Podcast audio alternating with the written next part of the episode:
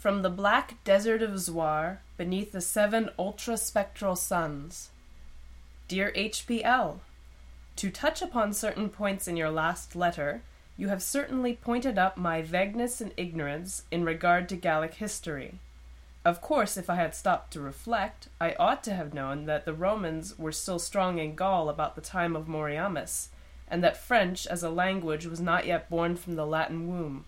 I suppose the fact that I was dealing with a realm no less mythical than Cabell's Poictesme made me doubly careless about correlating its chronology with that of historic Europe.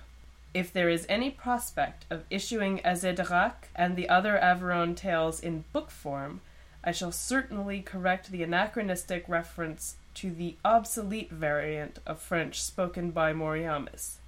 I think, though, that the Druids can well stand.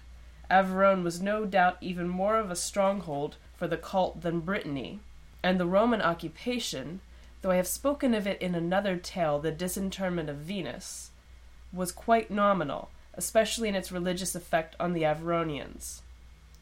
Indeed, the long decadence of the Roman Empire is a fascinating study, and evidently you are thoroughly posted on its details.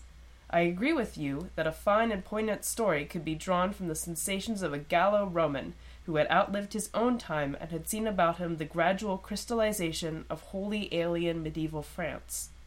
The linguistic specimens you quote, showing the transition of Latin into Old French, are highly interesting. I wonder if a study, theoretic at least, could not be made of the obscure racial, mental, and palatal peculiarities that led or contributed to this phonetic devolution and clipping of the stately Latin. My study could also cover the development of the other Romance languages.